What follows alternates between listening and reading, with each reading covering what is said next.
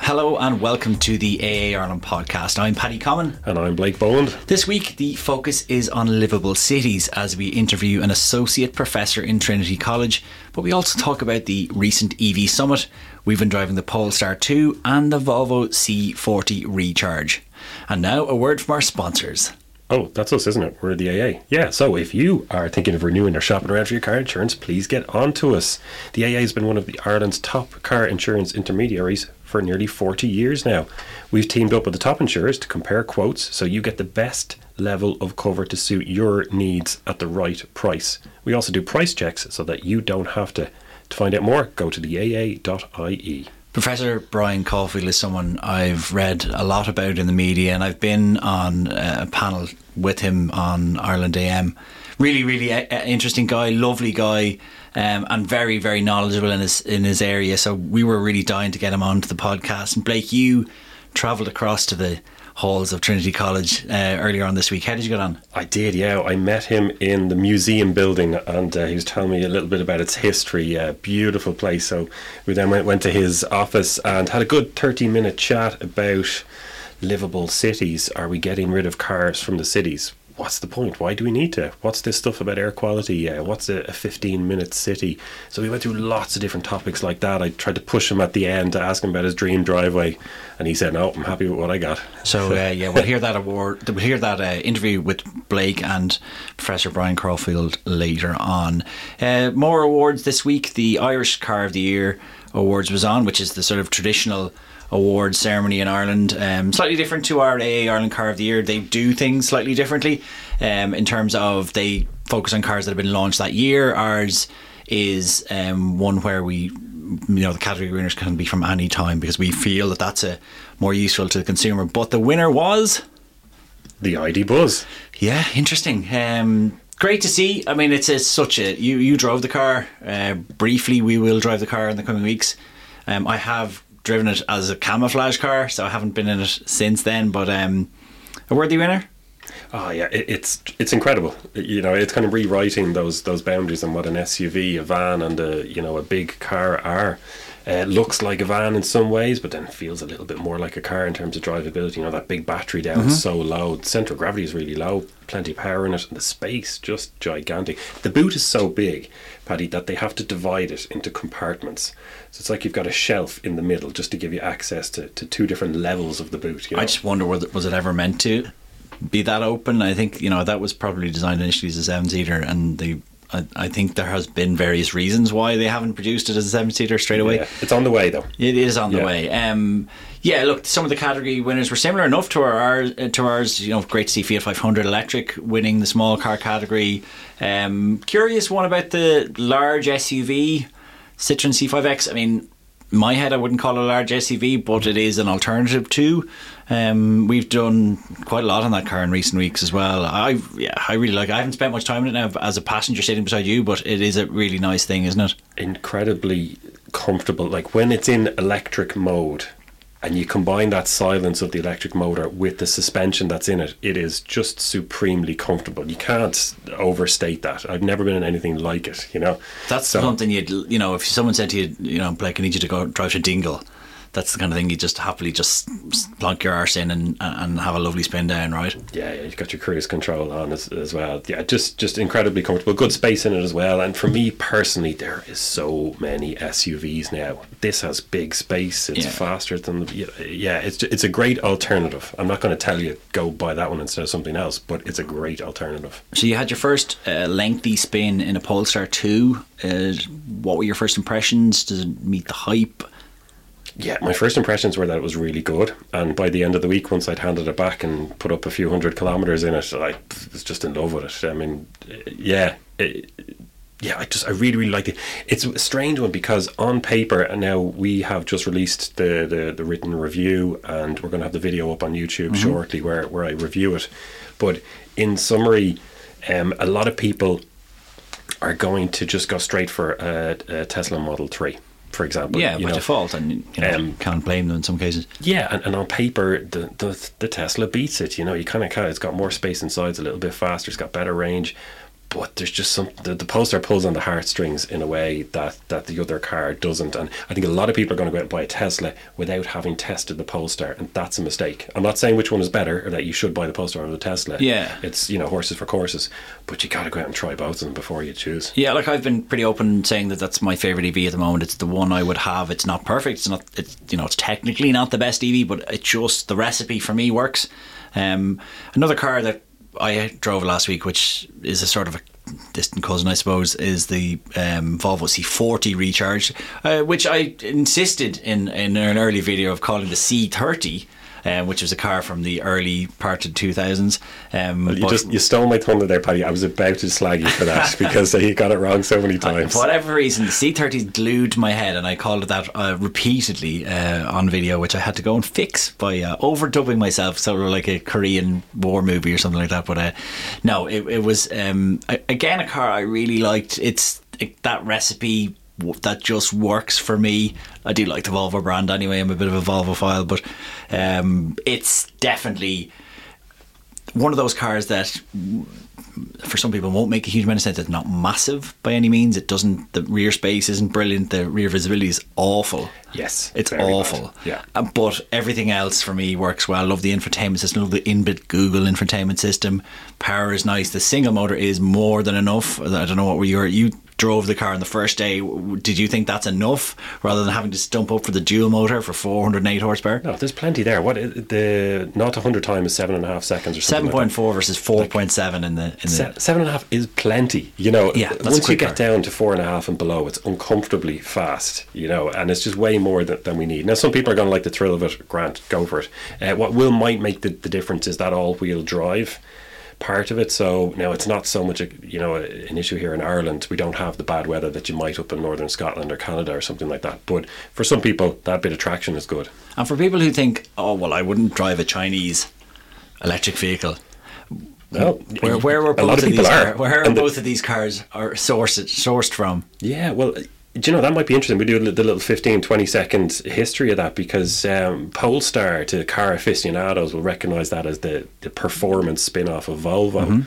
Um, now, Volvo trucks and Volvo you know passenger cars are slightly different at this stage but uh, Volvo passenger cars and Polestar they're both ultimately owned by Geely this gigantic Chinese manufacturing company and they're they're built in in China you know it's a Chinese company with Swedish clothes on Yeah, and, and that's increasingly becoming the case. And you know, you look at MG, and you look at some of the other brands that are coming on stream. But you know, more recently, the MG4 uh, it illustrates that there's no issue with build quality. There's no issue with battery quality. These are excellent vehicles, and for anyone who might have that misguided view that a Chinese uh, product is going to be inferior, this totally refutes that. well, a lot of people are driving German marques that were, you know, Tesla or have factory over there as well, and these cars are absolutely fine. Yeah, exactly. Like if and look, if uh, I'm I'm sitting here with a, a MacBook Pro on front of me and an iPhone in, in in my hand, both of which are manufactured and produced in China. Yeah. Um, so another thing we did this week was we attended the EV Summit, which was organised by the Sunday Business Post. Really good event, very much a B two B focus. Seventh year uh, in a row for that this event took place. What were your highlights uh, at the event itself, Blake? Yeah, and we put out a little uh, five minute video on this, didn't we? So if people want to check the socials, you can see that. Um, uh, my big take was great to see some of the cars there, but for me, I loved the the interaction, um, the, the attendance of government bodies, you know, such as the SEAI, and how there's a real drive there to get a better, uh, much more comprehensive infrastructure. Because at the moment, the major thing holding EVs back is, is supply. It's not, not demand. You know, that's that's not a question. But as we progress, we need a lot more chargers in the right places. And to see the government there committing to it, um, Eamon Ryan was on by video conference, but the heads of SEAI and a lot of people turned up. So for me, that was kind of heartening. Let's say. What about you? Yeah, there was. I mean, certainly there was. An, it was alluded to that the grants Sorry, were pretty can I just stop you there, Paddy? The highlight for me, of course, was listening to you speak when you were up on stage. But let's move You're on. very kind, but uh, the what I pulled out of it was that there does seem to be was alluded to that the grants would be pretty much gone by 2024, 25. So I think we can expect that unless there's a massive change in the pr- in, in the pricing of EVs, that EVs might go up because the grants it, are going, they're going to back away from the grants because they can't put them on forever. So in the short term, we might see EVs going up in price, um, but you know it, it, it's debatable. But you know we are seeing EVs getting a little bit cheaper, but the grants have been a help. Yeah, I'm not so sure that's going to happen, Paddy. Um, demand for the product, the product being an electric vehicle, is so incredibly high. Waiting lists are out past a year for some companies. So if you have an EV to sell and you've got a 12 year or 12 month waiting list, are you going to lower the price voluntarily? No. You'll put the price up, if anything, because you know you'll get it. And we saw it over in the UK. We've seen it recently with the Tesla Model Y, whereby grant system changes. And oh, look, MG or Volvo or Volkswagen or whoever it is has found a 3,000 euro discount down the back of the couch. Ah, okay, okay. So the, the Tesla Model Y is now priced pretty much the same as the Tesla Model 3 at standard range level, which now gets the grant. And hey presto, lots of people are buying the in Tesla price, Model Y yeah, all of a sudden. So, you know, we're talking about price parity, and that is a lot closer than the prices are actually suggesting because um, the, the, the price to produce EVs, the difference is not as much as the tags are suggesting. I, I really like the charging from lampposts idea. You know, it, I've seen it in Sandyford Industrial Estate. I've seen it in Malahide over the last couple of days. We will potentially see more of that coming up, and it just makes sense.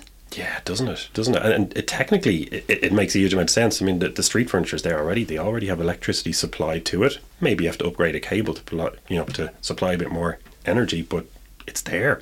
I can't wait for litigious Ireland as well for someone to start tripping over them as well. So uh, hopefully that doesn't happen. But yeah, look, I, I think it was a it was a good event. It was great to talk to so many businesses who have now sprung up and who are right in the thick of bringing EVs to the market.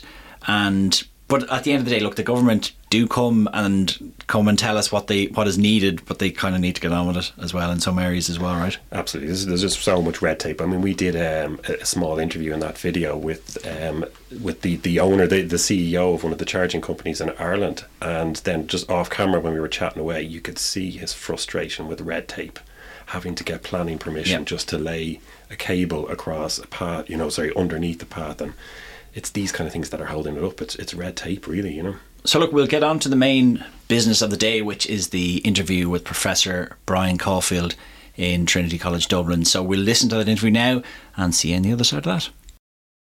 Right, so Brian Caulfield, thank you very, very much for welcoming us here to this wonderful building in Trinity. Um, can you just, you know, that 30 second elevator pitch, can you introduce yourself and what you do? So, my name is Brian Caulfield. I'm an associate professor and head of civil engineering here in Trinity. Um, and the, the building we're in is a museum building, so it's kind of, I always like to think as the the building for the built environment in, in, in Trinity with geology and geography and civil engineering in, in, all homed in this building. Yeah, okay, very good. And what sort of research do you do here? You know, you, obviously you publish a lot of papers. Uh, what sort of topics? It's predominantly over the past, I suppose, six, seven years has been on the decarbonisation of transport and how we achieve decarbonisation in transport because it's the biggest problem I see in the transport sector is how do we get to the targets that now have been legally set by government um, and also internationally, how we do it, how we get everybody on board to reduce emissions. Um, and also, some of my research looks at how you know less developed countries can you know decarbonize their transport sectors too, uh, with a view at, at, at just transition, so that nobody is left behind. Yeah, okay. So, I mean, you mentioned that you do some international work there, but just, just to kind of focus on Ireland, because that's going to be the core of the, the people who are listening to this. We've been told, you know, we have to decarbonise transport, that we need to switch how we get around, be it public transport against private. Yeah, um, uh, you know, a pretty bad picture has been painted of the situation that we're in. Is, is that accurate? Are we in a bad situation? I, I think at the moment, yes, we are in a bad situation. Um, I think that you know the car is the predominant mode of transport in Ireland because it's the one that's most reliable. It's the one that's everywhere, and the, the country has been set up um, in that way. So we have a vast motorway network, huge uh, road structure around the country, which we need for public transport and active modes too. But the investment in public transport has been slow. Um, it's starting to get a lot quicker, but it, it, it, it has been slow.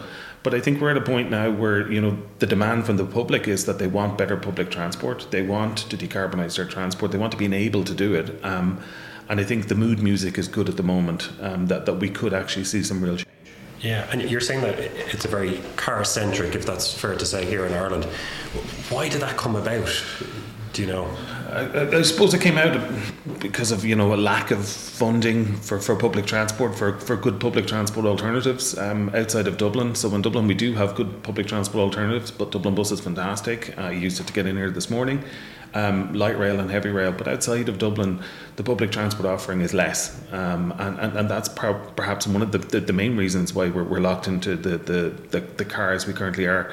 But then also the motorways came and they compete with public transport. If you're going between Dublin and Galway, it's going to be much quicker to, to drive and probably in some cases cheaper to, to, to drive. So that's what we've been locked into, and it's about unlocking that. And it's it's the one sector in the climate space that's going to take the longest to do because we're locked into where we live and where we work and the connection between the two of those has been predominantly the car and how we get out of that connection is not something that's going to happen in five, six years. It's not a government policy that's going to come out and change all of this. There is no silver bullet.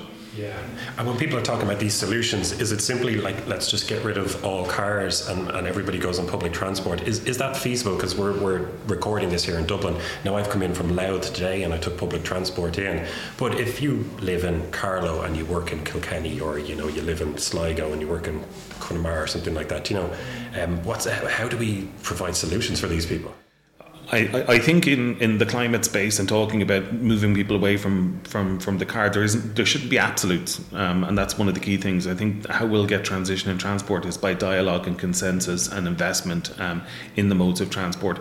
But you're right, the car will be a part of you know our, our transport offering for a long time into the future because of the way the country has been set up um, and how cheap it is to, to, to use a car hopefully over the next couple of years that car will predominantly become an electric car and we'll, we'll transition to that over time. Yeah, okay. I mean, particularly with hope that would switch private cars to electric. It, it, there's obviously strong reasoning behind that. It, they're much lower emissions, or is it is it bigger picture than that?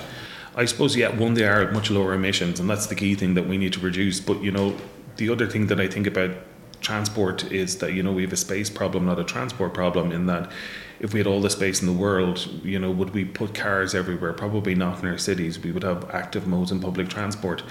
Um, so it's in the spaces where public transport can be competitive with the car, or, or, or maybe it's inefficient for them to, to be competitive, even from a, car, a, carbon perspective, then that's where the electric vehicle should have its space, and that's where that's where they should be.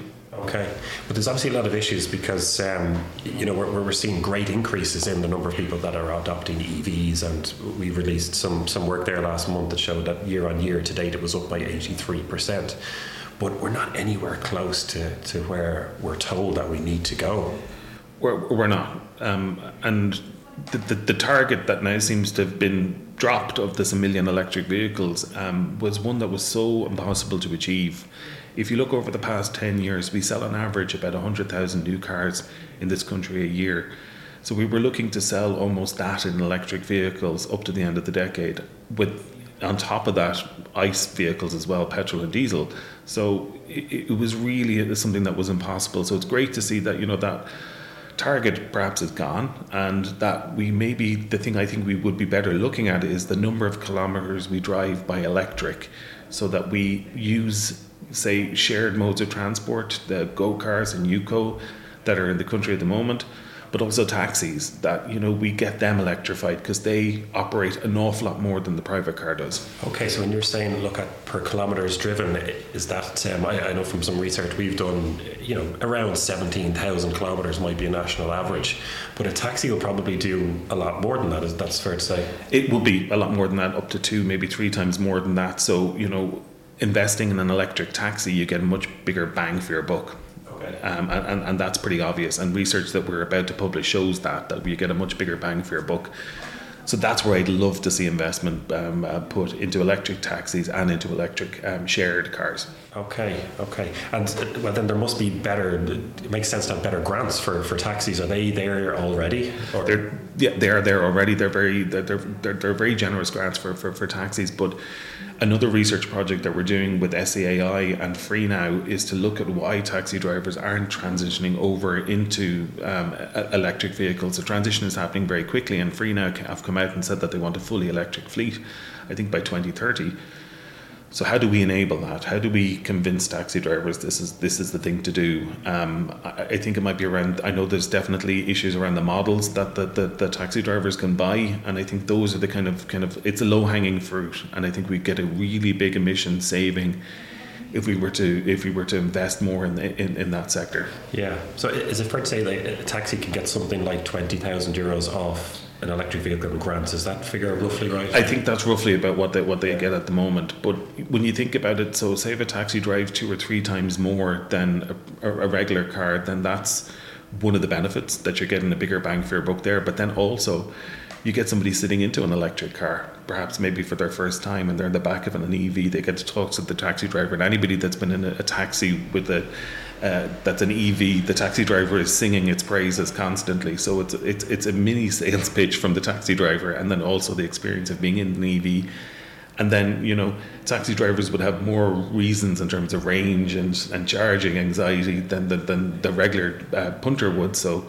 I think that's a good sales pitch that could be happening, you know, um, across the network if there are more of them. Yeah, and you mentioned that it's it's about trying to convert them and get them over, but we, we see a big problem because uh, myself and, and Paddy, the co-host of this podcast, we we're out testing cars and over you know we're doing two cars a week at this stage, and we have a word with the manufacturers when you're picking up the card, and we say if I ordered one of these now, when would I get it?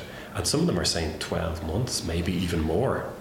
So even if the taxi person, taxi driver does want to switch over, they've still got to go through the SEAI, and there's only a certain amount of grants that they can give out as well, isn't it? So Exactly. These are all the kind of logistical reasons why the million EV target was perhaps a bad idea. Um, that we can't, we won't be able to get the number of cars in time um, uh, to meet the target because not only does Ireland need a, million electric vehicles, so does every other country in Europe, uh, maybe even across the world needs these vehicles.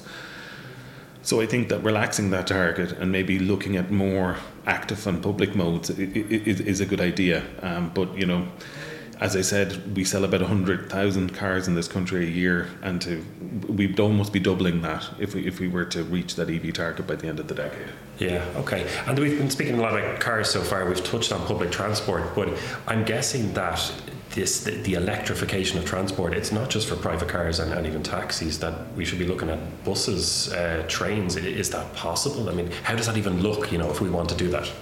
Um, yes, well, so the trams in Dublin are electrified. Electrifying the rest of the rail infrastructure is something that um, Irish Rail are currently engaged in. And then also the buses, that's a key one. Um, a Dublin bus and um, through the NTA are, are electrifying. They're also putting in hybrids. They're also looking at hydrogen. They're looking at all the different types of, uh, of rolling stock to, to, to reduce emissions in that area. And there's a really cool project that's about to start, I think, next year in, in Athlone, where they're looking at fully electric buses that are going to operate um, in Athlone uh, in a new service. So I think that's, a, that's a, one of the Pathfinder projects that the Department of Transport announced um, last month. That kind of thing is going to be transformative. And if we can get that type of Pathfinder into every town of a similar size, um, we will reduce emissions. We will provide much better public transport, and for me, that's the key. That's the that's almost the secret sauce of, of, of, getting towards our emissions target. Okay. And there's one thing I was just thinking as, as I walked from my own office down here to, to Trinity, and it was a lovely walk once I got into Trinity. But just before I came in, there was uh, buses passing me by and, and vans and stuff, and I could smell the diesel in the air. So we've been talking about emissions, but is the picture bigger than that, really? Definitely, and especially out in College Green, and hopefully that's something you know in the next couple of years that will be become a plaza, and we will have this uh, this kind of idea that we've been we've been told about for a long time by Dublin City Council. Um, yes, air quality is a big issue. That's one of the, the main reasons that we need to take vehicles out of our city centres. So there's an air quality monitor on Pearse Street that's operated by the EPA and Trinity and the NOx values there are maybe you know they're below EU averages, but in some days they're three times what the World Health Organization said they should be. So, okay. and can I just interrupt you there? You said NOx. What what is NOx? That doesn't sound like something good. It's not something good. So it's one of the pollutants that come out of our come, comes out of vehicles and burning anything, um, and that's detrimental to you know um, our, our, health in terms of asthma, in terms of cancers and things like that. So it is something that we need to minimise in our cities. And by cleaning up our public transport, cleaning up our cars, and maybe taking out our cars, those are the kind of things that can reduce that air pollutant in our city centres. And lots of cities across Europe have kind of gone away from the the, the congestion charge, and now what they're looking at is clean air zones, so that basically you can have these air you can have these areas in the city where vehicles that pollute are not welcome. Okay, right, very good. And then I'm just thinking about here in Ireland, you know, we're, we're telling people that, okay, you have to give up your, your diesel or your petrol car and switch to EV, or you're not even allowed in your EV, you have to walk or cycle or take a bus. But we just don't have the weather here in Ireland. Is, is that right? Um, it's always raining. Is, is that not the case here? It, it, it, it, rains less in Dublin than it does in Paris, and Paris are taking out a lot of their a lot of their cars. They're they they want more bicycles than cars in Paris for the, the, the year that the Olympics start in 2024. So you know, th- there are ways around it. Like one of the one of the key things I think that always impacts upon transport policy is what about You know, what about this? What about that? Like you yeah. know, I'm not talking. I never talk in absolutes that you know we're taking out all the cars and everybody has to walk and cycle everywhere. That's never going to work. Um, that, but if a majority of people can do it, and if those that can do it, do it, and we, we can achieve um, certain targets, um, there can be other ways in which people can get in and around um, cities. So you know it's not as if Paris or London ban people from you know driving or whatever. It's just they make it more difficult. And if that's the mode choice that you choose to do, it will be more difficult. Um, and, and that's what international experience shows us. Okay, and, and is, is that is that fair? Because we would say that you know we're speaking to a lot of customers. We do reviews on an EV. We it's fantastic. You can drive to Cork and back on a charge from Dublin. It's really comfortable. And in the comments straight away, people are saying it's not affordable, it's not right, that's only for rich people. So it, it seems to me that a lot of what we're, we're, hearing, it only applies to a small section of society that. Uh, is it fair is what I'm asking. Research that again that we published here in Trinity in, in conjunction with Queens in, in, Belfast shows that it's not fair. It shows that the EVs that have been purchased, the majority of them are being purchased in leafy Dublin and the more you know leafy Cork and Galway. So it's in the city city areas that have been purchased. And in those areas, it's where people drive the, the shortest distances. So we're not getting the benefit that we need from them. Um, whereas I think people in rural Ireland, they drive further and, and, and they need these vehicles. But, you know, that's one part of the argument. And, and it, my research shows that. But the other part of the argument, I suppose, is we do need somebody to buy these cars because we do need a second hand car market and that transition again is something that's going to take a long time i think at least to, happen. Yeah that, that's a point you've hit on just there at the end the, the second hand market because we're getting so few numbers in it's hard for that market to grow. Um, but we've seen with, with Brexit recently that the, the cost of importing an EV seems to have gone up and, and we know a couple of people were connected with them through the AA that they used to have their business was to import used EVs, and, and, the UK obviously being one because of the side of the road we drive on.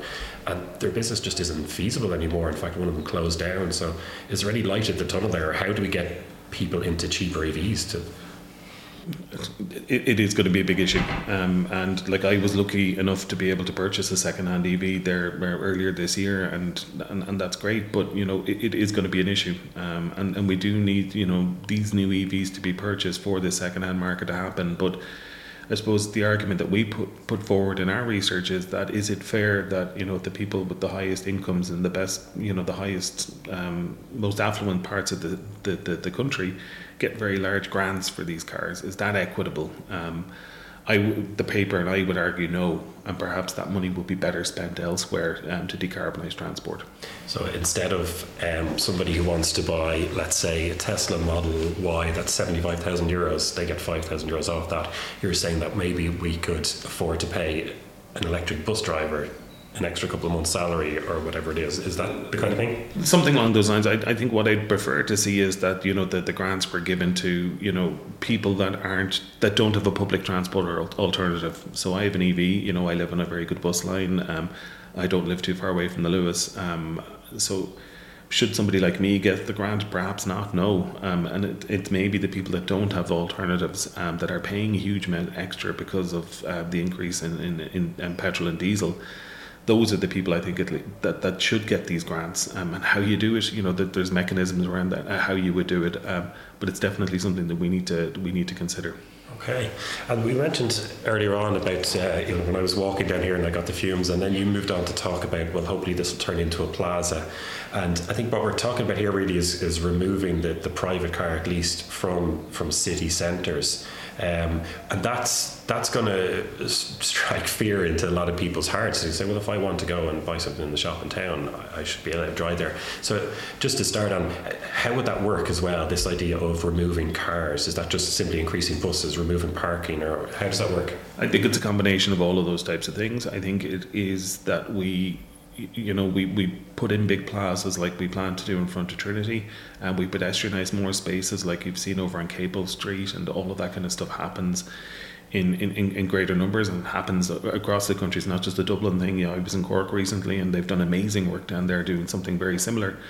Um, I think that happens, and then by stealth, I think the cars start to get to, to be removed. I don't I don't really think now that there'll be a point in which we put a congestion charge into Dublin. I think once the light rail infrastructure that's planned by the NTA is in place, the metro is in place, all of these things are in place. And yes, we're talking about five, ten, maybe even 15 years for all this to come, uh, come about. That it'll be so hard to get into the city because we won't have the space for private cars that you know that the cars will stay out. And the other thing I think is that argument's put out a lot. You know, I want to drive into town to buy something. It's rare that you would drive into town to buy something that's so big that you would need a car to bring it home. So I think that argument is going to is going to go soon, and that you know you come into town for kind of for services, and you come into town for you know high value small items, and the bigger you know nobody comes into town anymore to buy a fridge freezer. At least I don't think they do. Um, and you, you, can see people like you know say IKEA are doing this in, in the UK that they have these showrooms in, in city centres. You can go in, you pick what you want, and then it gets delivered. So I think that type of model will happen, and the, the need for a car in the city centre like Dublin should should go. Okay, and is this connected with a, a term that I, I heard recently, uh, which sounded very, very interesting? A lot of people are not going to like it because it might be re- removing cars and, and, preventing them driving to where they want to go. But something called a livable city or a 20 minute city where you can get within a certain area is what's this about? So this is the idea. So either twenty or fifteen minute cities. Um, so basically, within fifteen minutes of where you live, you should be able to get all of the kind of amenities that you need. So education, healthcare, employment, um, groceries, all of these types of things, so that we come become more like smaller communities. Something that we saw an awful lot during the pandemic that the, the, the local the local neighbourhoods, say at least in Dublin, became much more alive because people were out there all the time and that's the type of thing that would happen. And it is part of the, the NTA strategy, and it's definitely part of government strategy to, to, to encourage that type of thing. So you're encouraging people to drive shorter distances or travel shorter distances and have you know amenities and things that they need very close to them, and that makes it just more efficient. Okay, all right. And what about um, just to touch on this for a while? Uh, I suppose micro mobility is the word, is it? So we're, you know, we're in fact what we're doing on, on Thursday now. So by the time anybody listening to this podcast, by the time they hear it, we've already gone down to to Waterford to to record something on electric scooters. So, what about electric scooters, motorbikes, even um, you know these tiny little kick scooters things? Now they're they're not legal, I understand, but some people are saying they should be. Some people are saying they're pure evil and should be banned. So, you know, can you summarise what micromobility is and how does that work in the, in the city? Okay, well, first of all, you'll enjoy Waterford. It's where I'm from. It's a great city. Um, uh, to put that plug in there. Um, the so so micromobility basically is anything that like scooters, e-bikes, small um, and the small kind of mopeds that um, can be used either purchased by the individual or shared. That there will be a shared model, like so the way we have Dublin bikes, that there will be shared e-scooters um, across the city they are a good alternative. There's something that you know that's that's gonna gonna come. I know legislation is going through the Oireachtas on the scooters at the moment. Um, the shared model, the experience that I've seen in research from across the world shows that the shared electric scooter tends to cannibalize pedestrian um, uh, mode share. So trips that might have been walked now become an electric scooter trip and that's problematic from a number of reasons. Um, one, you know, there's the health impact, um, and then the second one is that a trip that was zero carbon now becomes a carbon trip. So you know, the electricity that's used for these, there is carbon associated with them. Um, I think as well, then there's safety issues around these scooters. Um, I, you see them all over the place at the moment, and you know, people without helmets. And this morning, when I was waiting for the bus, I saw two kids fly down the road on, on these scooters without helmets. You know, so there's uh, or lights, and uh, there there are definitely issues around them that we need to, to to get get through. And you know, I think it's prudent, and the government have taken a prudent approach. A lot of people are kind of exhausted waiting for this legislation, but hopefully it will be, will be brought in in a way that ensures safety and also ensures that we get the right type of mix of micromobility in the city. It's definitely something that's going to come. I don't think there's any way anyone could stop it, or maybe we should stop it, but it's something that we really need to carefully consider, I think. Okay, and the thing with, with scooters, and I suppose it happens with, with bikes, electric bikes as well, is that is it the mode of transport being this electric scooter that's the problem, or the, the person that's on it that's going down the path at night time? So, what's the thinking behind that? Well, when you take out all the risky behaviour, and people do risky behaviour in transport modes all of the time, so you know that's a given. You know, no, no matter what we do, that's that's something that will happen. Um, I think that in terms of the scooter, it is the, the, the, safety impacts of it. You know that it has been reported internationally that there there are much more accidents with them. I do think the electric bike has a huge potential um, to extend the range that we cycle, um, extend the range of public transport. If somebody has an EV at the other end of the bike, uh, at the other end of the mode of transport, that they can use that. And I also think you know work that we've done with um, with Bleeper and e-cargo bikes um, in Dún Laoghaire and in Dublin City show that it's a huge way of decarbonising last mile deliveries, um, and they will be part of this kind of e mobility, e micro mobility um, solution. And I think that that's one of the one of the one of the amazing things that that's happened over the past couple of years that they've become much much more prominent and it was great to see the government finally give them um, a, bigger grant in, in the recent budget. And what was that change in the recent budget then? Because I have heard a lot of people you know as we've touched already complaining that a person with a lot of money is buying a car that's very expensive and giving an extra 5,000 euros and someone who just wants to cycle to work you know should get four or five hundred euros off a bike worth two thousand or something.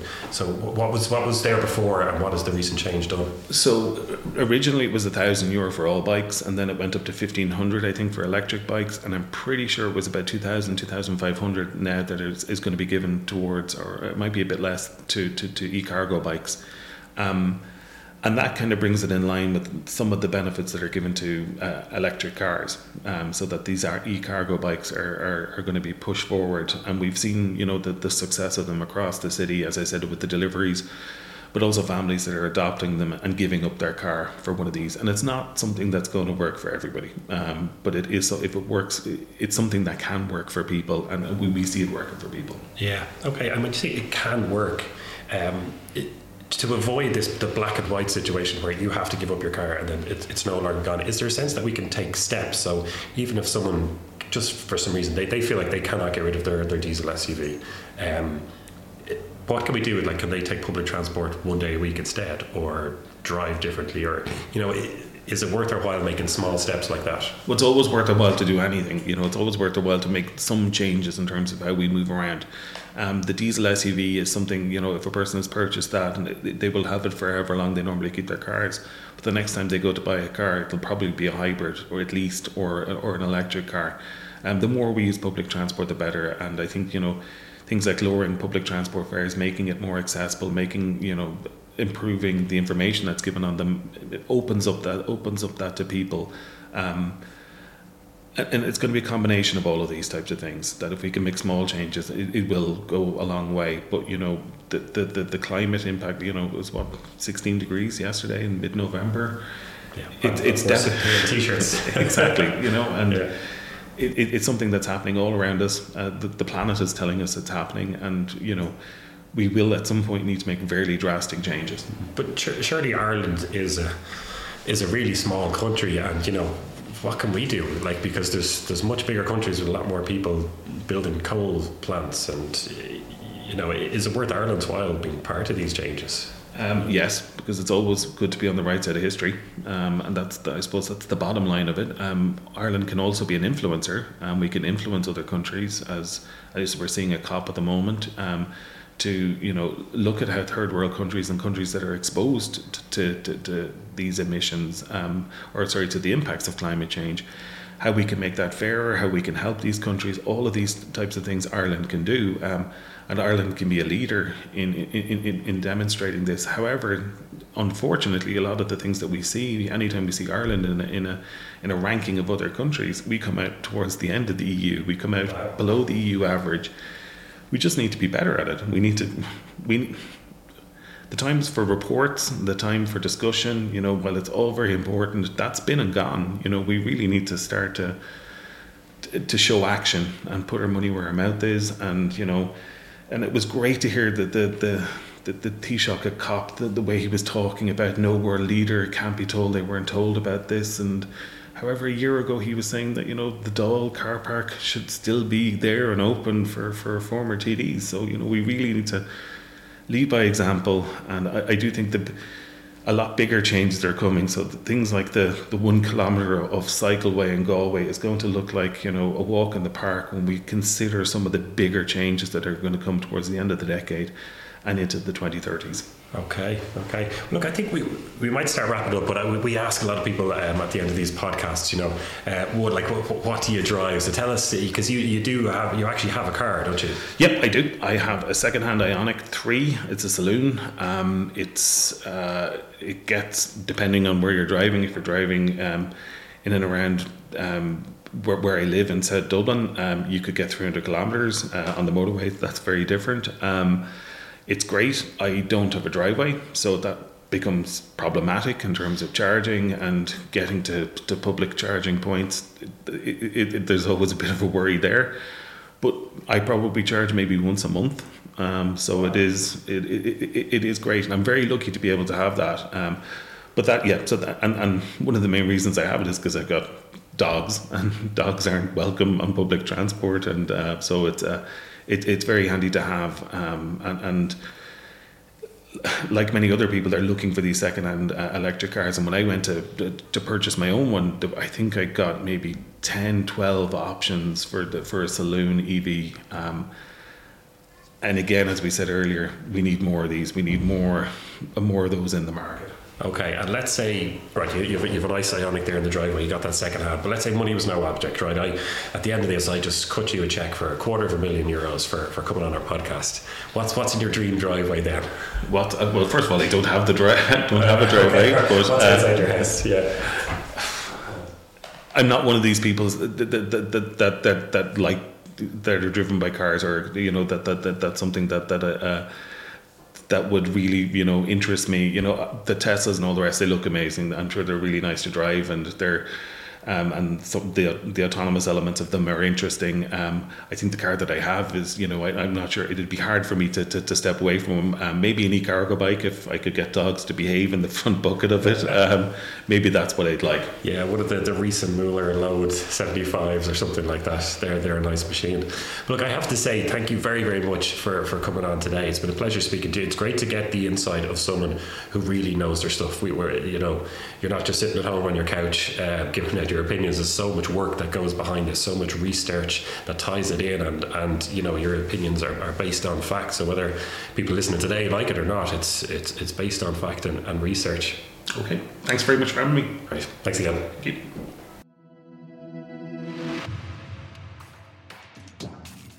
Okay, so that was such an interesting chat. Uh, it was very reasoned and very reasonable. Yes, absolutely. I think both of us were surprised. I was kind of surprised at his outlook, and he was possibly surprised at, at our outlook on it as well. Did you assume that he would be anti car? Um, possibly not to that extent, but yes, against it. You know, let's get them all off the road. Mm. You know, uh, no grey areas here. They they need to go. Uh, but he did seem he seemed very reasonable. He spoke a lot about that kind of not not a term he used, but low hanging fruit. You know, so why why are we giving grants to uh, fairly wealthy people to reduce the price of their electric BMW from 85 to 80,000. Why don't we take that 5,000 euros and put it into extra bus routes for people that can't quite afford the big cars to help them get around? And not just in Dublin, but in Thurles, in Athlone, etc. And you and I have talked about this about is it a solution to have our congested cities just congested by 2.5, 3 ton EVs with one person in it? Is that a solution? I'd say no. Yeah, I, I kind of have to agree with you. I like I don't like the idea of somebody telling me that your car is gone, you can't drive anymore, you got to walk, cycle, or take a bus. I like to have it there for the option when it suits a little bit better. But it's a good point. If we swap out every three liter, you know, three ton diesel SUV for, for the equivalent of an EV, it's it's better in terms of the environment, but yeah, congestion, road safety, is it helping? Because you and I have talked about this before. The real before the reality is that the investment banker or lawyer in working in, in the centre of Dublin who's currently driving a petrol Range Rover, Porsche 911, whatever, is easily going to just go turn around and buy a, a Porsche Taycan or Mercedes EQS that's three tons. So is that a solution? He has the means, whereas our nurse working in the Coombe Hospital, you know, can't afford to, to buy an EV and is being taxed heavily and more more heavily, and potentially being charged to park more than the person driving the EV. So, it, you know, where's the fairness in that? Yeah, absolutely, and that's one thing that Brian touched on a few times in the interview was was having more of a, of a just transition um, and putting the grants in the right places. So you are much better off getting a taxi driver to change to EV just because they're going to be doing, you know, let's just say 40, 50,000 kilometers a year. So let's take the win there with a slightly higher grant, you know, as opposed to giving, you know, a BMW iX owner. Well, I suppose the grants now they're, they're kind of limited to 50,000, but still, you know, if you were going out and buying a new car for 45, 50,000 euros, you, you know, you're not poor. No, so, of course not. So we will be back next week as ever. Next week we are going to don our builders hats buy a copy of The Sun, get a breakfast roll and some Lucozade and hit the road in a couple of EV vans. Yeah, let's not give it all away, but we are really looking forward to filming this one. Um, yeah, I am desperately looking forward to this. It's going to be great fun, actually. Yeah, so we'll bring you some of the outcomes of that next week and uh, we'll be back, of course, with more. If you haven't subscribed to the podcast, please do so wherever you get your podcasts. And share it with your friends as well. Let them know if they're in the motor industry, if they like their cars, spread the word. And we are all over the social channels, be it TikTok, be it LinkedIn, be it Facebook. Instagram, you name it, we are on it. YouTube as well, especially. Blake is doing some really, really good work bringing you some of the best car reviews on YouTube. Please do subscribe to us over on YouTube as well. And that's it for this week. And from me and from Blake, thank you very much for tuning in. Chat to you next time. Bye bye.